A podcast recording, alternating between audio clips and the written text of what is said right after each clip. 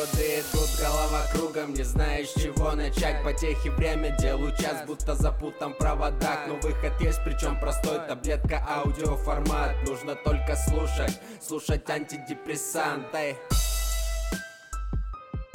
Это аудиотаблетка «Антидепрессант».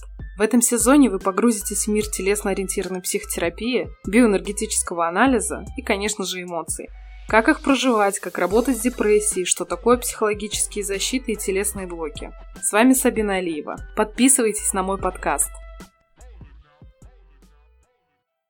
В этом выпуске вы узнаете о строении личности, о том, как ее понимал отец-основатель психоанализа Фрейд, и о том, как ее развил Александр Лоуэн, основатель биоэнергетического анализа. Ну и немного личного. Да, сегодня будет очень тяжело, однако очень важно понимать, как работает биоэнергетический анализ, особенно если вы планируете глубоко разбираться в себе и управлять собственной жизнью. Я постараюсь максимально простым языком донести самую суть. Расскажу вам сначала немного о своем пути в биоэнергетический анализ. Сначала я пришла учиться на телесно-ориентированного психотерапевта в Институт клинической психологии и психотерапии. Это была годовая программа, где мы знакомились с разными школами телесно-ориентированной психотерапии. То есть, чтобы вы понимали, нет такой единой телесно-ориентированной психотерапии. Терапии. Есть очень много разных школ. Здесь точно так же, как и в принципе с психологией. Если за рубежом есть, например, гештальт-терапия, это совершенно отдельное направление. Есть отдельно психоанализ, это совершенно другое направление. И там, например, называются психоаналитики, специалисты. В гештальт-терапии гештальт-терапевты, да. Есть, например, когнитивно-поведенческая терапия, это ка пэ тэ-терапевты. То у нас в России все это называется одним общим словом психология. Также у нас поступили с телесно-ориентированной психотерапией. Если за рубежом есть райханская терапия, и тогда это райханский терапевт, биоэнергетический анализ, например, биоэнерготерапевт. Ну, еще есть бодинамика, биосинтез, метод Фельденкрайза, но так или иначе, все это у нас в России называется одним общим словом – телесно-ориентированная психотерапия. Интересно, да? Я пришла выяснить, что же такое телесно-ориентированная психотерапия, потому что бессознательно мне все-таки раз... тянуло разобраться с собственным телом, а также выбрать себе дальнейшую специализацию. Представьте, это как вот первые два курса в институте, и третий курс ты выбираешь себе какую-то специализацию. Я по первому образованию юрист, и, например, первые два курса у нас была общая, общие какие-то темы юриспруденции, а дальше мы разделились. Кто-то пошел на гражданский профиль, это я, кто-то пошел на уголовный профиль, кто-то пошел там на арбитражный профиль и на государственное муниципальное управление. Вот тут такая же история. То есть сначала мы познакомились с телесно-ориентированной психотерапией. Это был прекрасный опыт, когда я погрузилась в то, какие существуют разные школы. И дальше я выбрала биоэнергетический анализ. Расскажу почему. У нас вели разные преподаватели, разные предметы. Ну, так скажем, разные э, семинары. И вот, когда пришел у нас преподаватель на биоэнергетический анализ, вся наша группа стала как будто живой организм. Это было очень важно. Вы знаете, если вы когда-нибудь участвовали в групповых сессиях или в групповой терапии, а может быть, вы просто знаете, что такое коллектив, вот в некотором коллективе, если, например, один руководитель приходит такой, знаете, очень серьезный, строгий, все по струночке ходят, никто не улыбается, это вызывает дикое напряжение в коллективе. Либо когда приходит человек, с которой более живой, более энергичный, и, например, он, допустим, адекватно относится там, к ошибкам, пытается там что-то помочь, исправить, где-то требует ответственности и так далее, то тогда коллектив становится более живым. Так вот, когда у нас пришел наш преподаватель по биоэнергетике, это сертифицированный биоэнерготерапевт в России, а их было тогда, по-моему, на тот момент всего семь человек, чтобы вы понимали. Наша группа стала очень живой, активной. Мы стали смеяться, мы стали шутить, мы, ш... мы стали выражать гнев. Это было очень важно, такой контакт сильный с эмоциями. И вот это меня очень сильно зацепило, что я, находясь здесь, могу быть живой все-таки, что я не обязана быть круглые сутки серьезной, выдавать какие-то только очень важные вопросы, я могу быть нелепой, смешной, веселой и так далее. И это мне очень понравилось. Ну и, соответственно, когда погружаться начала в метод, в общем-то, сам он тоже мне очень понравился. Я проходила терапию, до сих пор прохожу терапию э, именно у биоэнерготерапевта. Проходила групповые тоже процессы. Это было очень сложно, но это было очень классно, правда. Это очень круто изменило мою жизнь. Я стала очень живой, я стала собой, в общем-то. Я не могу сказать, что вся моя жизнь изменилась на сто восемьдесят градусов. Нет, я стала собой. Я снова вернула себе себя, потому что в какой-то момент я себя потеряла, а тут я себе вернула себя. И мало того, что вернула себе себя прежнюю, я вернула себя себе настоящую, от которой всю жизнь пыталась спрятаться и избежать. И это, кстати, очень важно. Ну и, собственно, почему еще биоэнергетический анализ? Потому что это соединение вербального психоанализа, а я его очень люблю. Я его люблю так нежно. И работы с телом. Когда вот работаю исключительно, например, вербально, то есть когда мы только анализируем, да, что-то анализирует, там, да, клиент что-то там рассказывает, какие-то там эмоции мне выражает, да, мне все-таки иногда этого недостаточно. И поэтому я собираю свои группы тоже телесно-ориентированные, и мы как раз-таки работаем непосредственно и с телом, и анализом, и с эмоциями, и с коммуникациями. И вот это вот самые серьезные результаты у моих клиентов, конечно, которые проходят именно групповую терапию. Это очень важно. Вот когда ко мне человек приходит наедине, я ему реально верю, но это его интерпретация.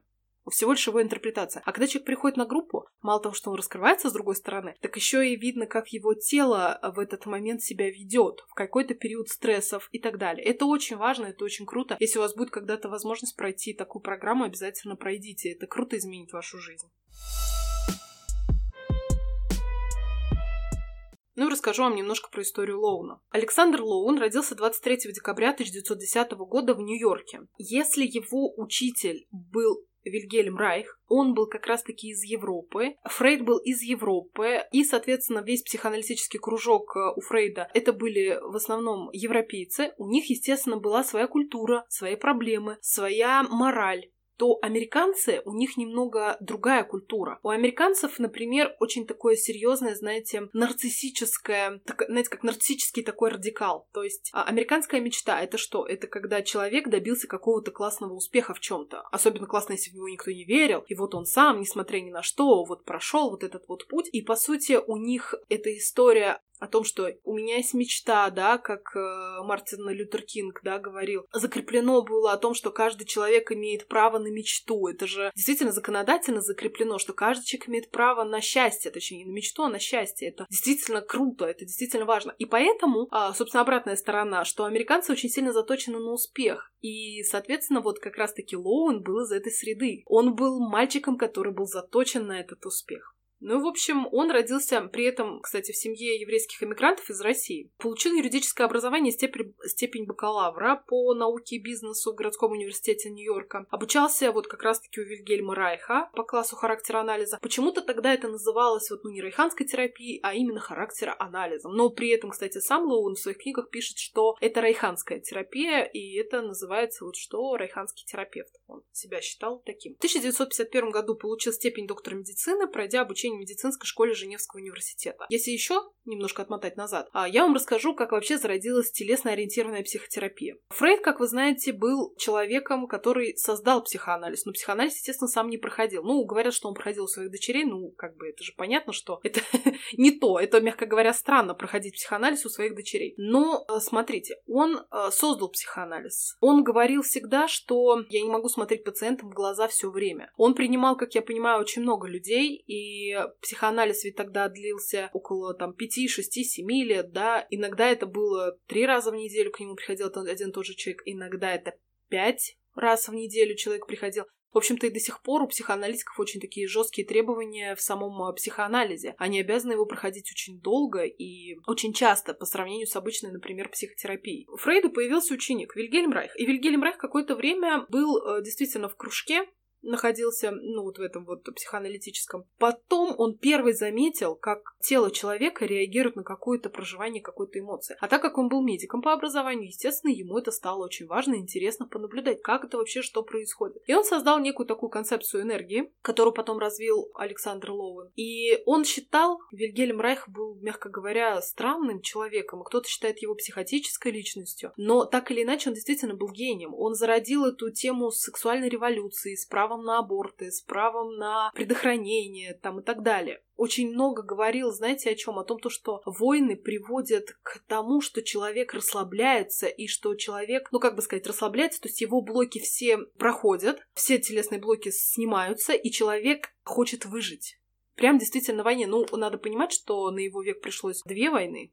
да, это Первая мировая и Вторая. Поэтому, значит, вот э, решил развивать свою историю, и психоаналитический кружок, естественно, его не поддержал. Далее он мигрировал в Америку, и вот там как раз-таки, по-моему, у него Лоуэн проходил вот этот вот его райханский анализ. И Александр Лоуэн, его ученик, он, значит, э, тоже решил, что хочет стать райханским терапевтом, но, как всегда, что-то там не получалось до конца, что-то там не удавалось. Ну, в общем-то, Райх в конце вообще говорил про оргонную энергию, про оргонный аппарат. Это аппарат, который якобы человек заходит, все его блоки снимаются, он становится вообще практически счастливым, энергия прет, из него все хорошо. Ну вот, к сожалению, да, так случилось. Ну, в общем, Александр Лоуэн, конечно, так не считал, и он развил свою теорию, это биоэнергетический анализ. И биоэнергетический анализ как раз-таки о чем говорит? О том, что существует энергия, и энергия — это не какие-то потусторонние, или вы знаете, что говорят там, знаете, люди, которые там живут где-нибудь на Бали, высокодуховные, которые ходят по воде. Нет, не про эту энергию, говорится про энергию жизни. Если до этого Фрейд как раз-таки считал, что человек стремится к смерти, потому что он, по-моему, не совсем правильно правильно исследовал мазохизм, и он считал, что мазохисты вот как раз-таки стремятся к смерти, а, то тогда вот Александр Лоуэн а, решил, что... Райх, точнее, решил, что все-таки, ну, как бы человек стремится к жизни. И Александр Лоуэн эту историю тоже развил, вот эту концепцию энергии о том, что если человека телесных блоков нет, то он очень энергичен, он очень живой. Чтобы вы понимали, энергия — это не про то, что вот... у человека внутри что-то там такое. Нет, это некая сила, это комплекс каких-то эмоций, каких-то, какой-то силы, которая помогает человеку по жизни двигаться, получать удовольствие, жить с открытым сердцем, удовлетворять свои потребности. Ну и, естественно, не так, чтобы кукуха совсем отъехала, и где ты, там, не знаю, только получаешь удовольствие и никаких трудностей. Нет, это та энергия, которая помогает выдерживать трудности, это та энергия, которая помогает человеку встать с постели. И вот, в общем-то, почему антидепрессанты, почему, собственно, я говорю вам здесь про Александра Лоуэн и про биоэнергетический анализ, потому что та самая энергия, которая давится человеком, мы говорили в первом выпуске про, про эмоции, про психологические защиты, вот этими психологическими защитами, собственно, и подавляется вся эта энергия, и поэтому человеку уже ничего не хочется, и эта депрессия называется как апатия, когда мне уже плевать, мне уже так все равно, что будет со мной происходить, просто оставьте меня здесь умирать. Кстати, на Википедии почему-то я нашла, что биоэнергетический анализ считается лженаукой в лечении рака, хотя я не встречала в книгах Александра Лоуэна, может быть, каких-то, которые не переведено, не переведены на русский язык, именно как то, что это панацея борьбы с раком. В принципе, нет такой задачи. Александр Лоуэн говорил о том, что в целом человек становится более здоровым, более здоровым. Не полностью здоровым и миракл случается, чудо. Нет, а именно более здоровым. При этом, при всем, я вам расскажу, знаете, какую историю? Почему еще я выбрала биоэнергетический анализ? Так интересно. А сам Александр Лоуэн дожил до девяноста восьми, по-моему, лет, если я не ошибаюсь. Ну, в общем, он жил очень яркой жизнью. И в восемьдесят лет, и в девяносто лет он ходил под, под открытым парусом сам по морю. Понимаете? То есть он много путешествовал, у него много было учеников, он открыл свой институт, у него много было клиентов, у него была семья, то есть у него все это было, и он жил действительно очень яркой, насыщенной жизнью. Это очень интересно. И дальше, то есть, ну, можно сказать, ладно, человеку повезло, собственно, ну, с кем не бывает. Но так я вам скажу, что мои преподаватели в биоэнергетическом анализе, это в основном международные преподаватели из Бразилии, из Израиля, из Канады, это люди удивительной энергии. Они терапевтируют больше, чем я живу на свете. Но на самом деле они терапевтируют очень многие около пятидесяти лет. А им сейчас под восемьдесят, под девяносто, кому-то под семьдесят. И это удивительно для меня, насколько энергичен человек может быть. Насколько человек может оставаться в ясном уме, в трезвой памяти. Все прекрасно. Это для меня прям действительно, знаете, такой пример того, как можно жить. И мне, конечно же, это очень понравилось. Собственно, вот поэтому я и здесь.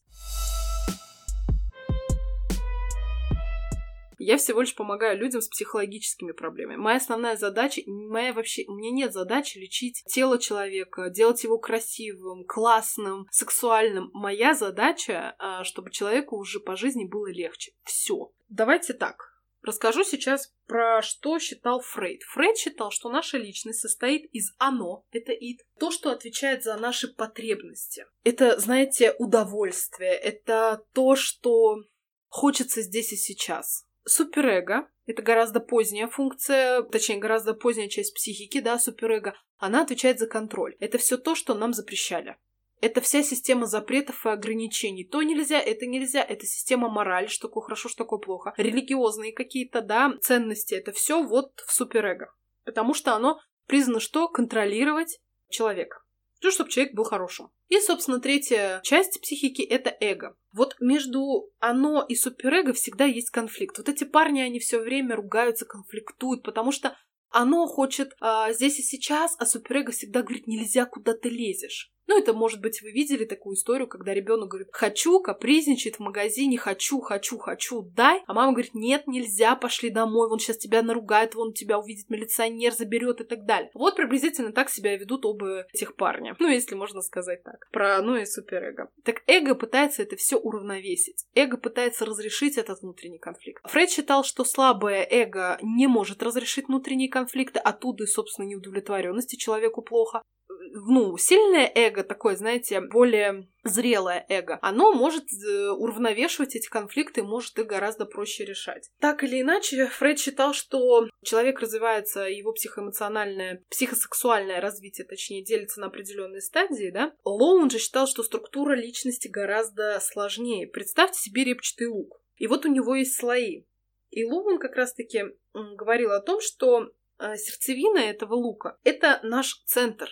Это наша сущность, это наша любовь и наше сердце. Сердце здесь воспринимается, давайте так, это то, как э, человек живет с открытым сердцем или закрытым сердцем. Это когда человек говорит: я никогда никому не верю, я всего боюсь. Или человек говорит: я знаю, что все люди сволочи, и поэтому они меня все предадут, поэтому сердце я своё никому не открываю. Либо когда человек живет с открытым сердцем, говорит: ну да, такое может случиться, а, но я с этим могу справиться. Или еще когда человек, в принципе, это сердце пытается всем вручить, это такая инфантильность, когда ему вообще плевать, это, знаете, осторожности нет никакой, и человек пытается, ну, как бы он не видит опасности как-то так. Вот это такая инфантильная история. Так или иначе, сердцевина, вот этот центр, это источник умения любить и принимать любовь.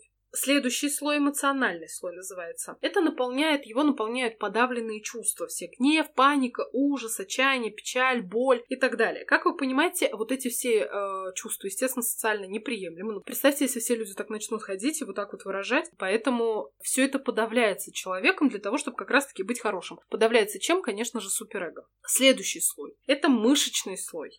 Как раз-таки, где мы храним все наши мышечные зажимы, которые подавляют чувства и помогают э, вот этому э, сверхя, суперэго, э, контролировать все. Кроме того, защиты на уровне мышц не дают человеку остаться один на один с вытесненными чувствами, выражать которые он уже не осмелится. Смотрите, мало того, что человек бережет других людей от своих эмоций, потому что очень часто человек может про себя сказать: я такой невыносимый, про меня все говорят, что я такой вот тяжелый человек, у меня тяжелый характер, я, не, я невыносимый. И тогда, когда человек еще и один на один это все прожить не может. Потому что ему хочется вроде с кем-то это разделить, но все его начинают отвергать, ему говорят: ну это чувство непонятно. Понятные, там начинают их обесценивать, высмеивать и так далее. Либо другая ситуация, когда, когда человек остается наедине с этими эмоциями, а один он их не вывозит. Просто не вывозит. Чаще всего это тоже из детства, когда, например, эмоции ребенка никак не принимались, считался, ну, знаете, к ребенку относились как ко взрослому. Ну, допустим, ребенок падает, его не жалеют, а его еще больше ругают, говорят: ну как ты так можешь, что ты не смотришь под ноги? То есть мало того, что ребенка бросили наедине с его эмоциями, еще и закритиковали за то, что он там как-то плачет. Или там мальчикам очень часто говорят: ты что плачешь, ты что не мужик? Ну, ты ребенку там два года, три года, четыре года, десять лет, а ему говорят: ты что не мужик? Да, конечно, не мужик, он еще маленький, он же не обязан родиться уже э, сильным, крепким, крепким, умелым и взрослым. Это не его обязанность. Ну и, знаете, есть такой тоже анекдот, когда там типа так: утри свои сопли, ты же хватит плакать. Папа, ну я твоя пятилетняя дочь. Опять твои отмазки сопливые, слабак. Вот, понимаете? То есть иногда это касается и дочерей, когда девочки точно так же боятся. Или мамы их критикуют. Это тоже очень такая, сам, ну, такая важная история. И, и чем это еще раз подавляется? Мышцами. Я рассказывала в предыдущем выпуске пример, как это бывает. Самый внешний слой – это эго-уровень. Там мы храним приобретенные в процессе жизни защитные механизмы. Самые распространенные защиты тоже вот в прошлом выпуске рассказывала, но здесь он считает это отрицание, недоверие, обвинение, проекция, рационализация. Как видите, вот большая часть всех этих защит находится в структуре нашей личности. То есть мы как будто состоим только из этих защит. Это очень хорошо для выживания, я, я правда так считаю. Но не для жизни. И уж точно не для жизни в удовольствии.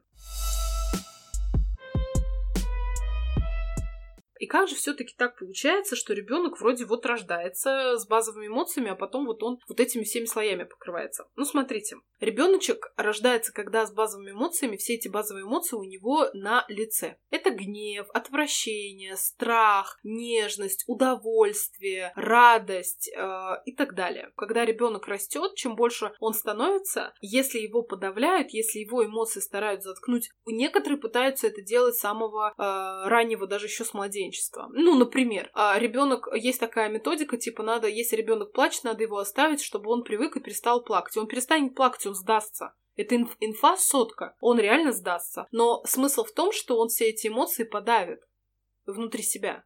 Сдача и на мышечном уровне происходит, и на эмоциональном уровне происходит. И в этом нет ничего хорошего. Не делайте так, пожалуйста. Если, конечно, ну, ребенок воспитывался адекватно, то есть его эмоции разделяли, его учили разделять. Мама, например, вот ребенок упал, мама его, там, он подходит, мама, мне больно, то есть у него эмоция появилась, и она очень большая для его сердечка. Он хочет, это, он хочет эту эмоцию разделить с большим маминым сердцем. И если мама в этот момент говорит, да, я понимаю, как тебе больно, я понимаю, как тебе обидно, возможно, как ты злишься, например. Конечно, конечно, больно, конечно. Идем, я тебя пожалею, идем, ты мой хороший, мой золотой. Все... То есть она его успокаивает, что ребенок чему учится. Когда он во взрослом возрасте, когда он во взрослой жизни упадет, ну или даже через лет пять, когда он упадет, он это будет сам себе говорить. Это называется интроекция. И она работает. Потому что если мама говорит, не плачь, заткнись, и хватит, папа говорит, неважно, кто, бабушка говорит, ну, в общем, какие-то значимые фигуры говорят, хватит, заткнись, ребенок это пытается заткнуть с помощью мышц. Он пытается напрячь челюсти, напрячь э, горло для того, чтобы схлипы не, схлипов не было. Понимаете? Если, например, э, ребенок учится эти эмоции проживать, он успокаивается. И тогда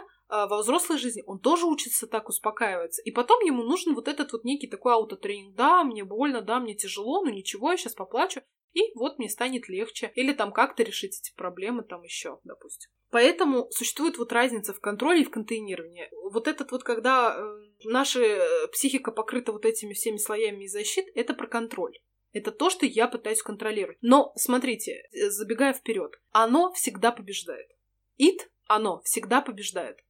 Суперэго. Всегда. Потому что если ид сдастся, то человек умрет. Очень элементарный пример. Человек хочет э, поесть, да, суперэго говорит, сейчас тебе нельзя. Вообще нельзя. То есть суперэго, оно такое, нельзя, нельзя, нельзя, нельзя. Если ид сдастся, то тогда человек умрет от голода. Смысл в том, что биологическая какая, да, функция у этого всего для того, чтобы потребности все-таки удовлетворялись. И потребности гораздо бо- больше и сильнее этого контроля. Поэтому вот эта история о том, что чем больше запрещаешь, тем больше хочется, да, все так. Именно так и есть. Если психотерапевт работает только с верхним слоем эго, я напоминаю, что там очень много защит. Вот как раз-таки, например, там даже психотерапевт так работает или психоаналитик так работает. Только с головой. С эмоциями, с головой, то тогда человек, в принципе, учится осознавать свои защиты, он знает, что им руководит, и это хорошо, это прекрасно, это очень хорошо. Однако вот эта вот работа с головой никак не помогает ослабить мышцы и мышечные зажимы и высвободить накопившиеся эмоции. Смотрите, еще я тут отвлекусь на бессознательное. Бессознательного нету времени, никакого нету времени. То есть, если в три года вам было больно, то вам и в двадцать пять лет при похожей ситуации будет больно. Если вы никак не проживали, я имею в виду эту боль. То есть, если вы ее подавили, то вот как там оно у вас осталось в непрожитом состоянии, так и потом оно тоже останется в таком непрожитом состоянии. Если вас игнорировал родитель, и вам было от этого очень больно, когда вас игнорируют муж, э, жена, ребенок, э, не знаю, какой-то начальник и так далее, э, вам также будет э, больно. Но единственное, с помощью защиты и мышечных напряжений можно всю эту боль загнать еще дальше на глубину, а там привет депрессия, как обычно. И тогда загоняется радость и удовольствие. Это тоже бонус такой приятный. Телесно-ориентированная терапия как раз-таки помогает снять хроническое мышечное напряжение и высвободить эмоции. Но, опять-таки, работать только с мышечным напряжением и с эмоциями человек просто учится отреагировать. Это, знаете, как, например, у меня на группе человек никогда не кричал, всю жизнь подавлял в себе этот крик, там, с младенчества. И тут вдруг, наконец-то, у него расслабляется горло, расслабляется грудная клетка, расслабляется таз, и вырывается этот гортанный крик из живота. Такой, знаете, он не на связках, он им прям именно из живота. Кто поет, тот знает, что это, что это такое. И вот вырывается этот дикий крик. Но теперь вы скажете мне, окей, хорошо, человек отреагировал. Так что ему теперь в жизни, что ли, так себя вести на все эти по фрустрации он что, должен таким же образом реагировать? Нет. Вот тут как раз-таки и смысл большой, что вот комплексная работа учит в том, что человек высвободил вот этот аффект, высвободил эти накопившиеся эмоции, а дальше надо увеличивать свой эмоциональный контейнер. Эмоциональный контейнер — это, ну, знаете, как способность такая выдерживать некий объем, где, наверное, выдерживаются эмоции. То есть это вот как раз-таки про то, сильный человек или слабый человек. То есть, э, например, дикий ужас, дикий страх, вот прям вообще кошмар-кошмар. Если у человека большой эмоциональный контейнер, он способен этот страх выдержать. Он его не давит, он его проживает, он его не терпит, он его выдерживает, он там в контакте с собой находится. Но при всем при этом он не рушится. А терпёж обычно, он на чем строится? Что человека, например, этот эмоциональный контейнер очень маленький, он терпит, терпит, терпит, накапливает, накапливает, накапливает там эмоции, и бум, взрыв, все. Всем прилетело. И после этого человек начинает испытывать чувство вины, он говорит, как так, вот я такой весь неуравновешенный, вот я весь такой невыносимый, я сволочь и так далее. Наша задача как раз-таки увеличивать этот эмоциональный контейнер на групповой терапии, чтобы человек становился эмоционально зрелым, эмоционально уравновешенным. И тогда его не будет выбивать из колеи какая-то маленькая проблема, маленькая ситуация. То есть человек, например, учится под присмотром психотерапевта не только кричать, не только плакать, не только выражать гнев, не только выражать радость, но еще и управлять этими эмоциями и еще умеет их выдерживать. Это очень важно. Все это имеет отличный терапевтический эффект. И еще вот, например, кстати, про гнев тоже. Мы очень часто демонизируем гнев. В реальности контакт с гневом дает очень сильную энергию. Это правда. Человек, когда злится, вот и, может быть, вы помните, когда вы злились, причем вот гнев тоже не спутайте с компенсаторной яростью. Гнев — это когда такой, знаете, жаркий стол поднимается в руки и хочется набить, например, морду конкретному человеку. И не просто, чтобы его убить и уничтожить, чтобы потом от него не прилетело. Нет, а вы готовы к борьбе, готовы к схватке. И вам прям это, ну, хочется, вот прям руки чешутся. Когда у человека такой гнев, это огромная сила на самом деле. И когда человек проживает этот гнев в терапии, то тогда деструктивные качества этого гнева уже заканчиваются, теряются, и гнев можно направить в конструктивное русло. Гнев можно направить на удовлетворение собственных потребностей. Это тоже очень важно. Если работать только с мышечными зажим... зажимами, йога, пилатес, остеопатия, например, да, это все имеет краткосрочный эффект. В чем идея? В том, что человек свои мышцы блокирует не просто так, еще раз я говорю. Он таким образом пытается удержать собственные эмоции. И вот если никак не анализировать те эмоции, которые высвобождаются в процессе зажимов, и никак не пытаться с этим учиться по-новому жить и вообще по-другому жить, да, по-другому реагировать, то тогда получается, что человек, выходя в реальную жизнь, находясь ровно в такой же ситуации, потому что, сходив к остеопату или на массаж и на йогу, ты жизнь не меняешь, оказываешься ровно в такой же ситуации, где необходимо будет мышечными зажимами удержать эмоции. И вот, собственно, они снова возникнут. Это очень важно. А над чем же работать все-таки? Тогда мы работаем, как я уже говорю, комплексно над всеми слоями. Мы, учимся, мы учим человека выражать адекватные эмоции. Мы учим, я учу человека, во-первых, анализировать, кому эти эмоции адресованы. Учу, учу их в реальной жизни выражать. Плюс еще вот этот весь аффект, который накопленный, чтобы на того человека не прилетело, он должен это выплеснуть в безопасном для себя пространстве. Это очень важно. Если мы говорим про идеальную ситуацию, когда все эти слои меняются, то как они меняются? Значит, первый слой, слой эго становится сознательным. Там есть самоосознание. То есть помните, да, раньше это были психологические защиты, как отрицание, там, недоверие, рационализация и так далее, то сейчас вместо этого слоя приходит сознательный слой эго, более зрелый эго, более взрослое. Это самоосознание, самоутверждение и самообладание. На мышечном слое вместо мышечных зажимов появляется грациозная координация и эффективные действия. Третий эмоциональный слой, да, это э, все ваши эмоции, все, и гнев, и радость, и печаль, и так далее, они все будут идти от открытого сердца ко всему миру. Это значит, что человек становится сильным, эмоционально независимым от других людей. Например, до терапии человек говорит: я сильный, потому что я никому не показываю свои слезы. Так ли это? Нет, это не так. Человек не сильный, потому что он эмоционально уязвимый. Он эмоционально зависит от других людей. Ему важно, что эти люди подумают о нем, потому что он будет рушиться, если люди будут его отвергать. Это не про силу настоящую, это не про подлинную силу. Настоящая подлинная сила — это когда человек может, допустим, заплакать, его все высмеяли, допустим, такую ситуацию, а человек от этого не разрушился. Он сказал: вы что, с ума сошли? Я всего лишь человек, в чем дело? И при этом, при всем, он действительно от этого не рухнет. Вот это способность э, жить с открытым сердцем. Это способность чувствовать. Это способность пускать полностью и любовь, и отдавать ее. И тогда возникает вот это как раз-таки удовольствие. Тогда нету там депрессии, и там есть это удовольствие. Там горе проживается на полную, гнев проживается на полную, счастье и радость тоже проживаются на полную, понимаете? Вот это вот самое главное. Жить с открытым сердцем — это не значит доверять всем подряд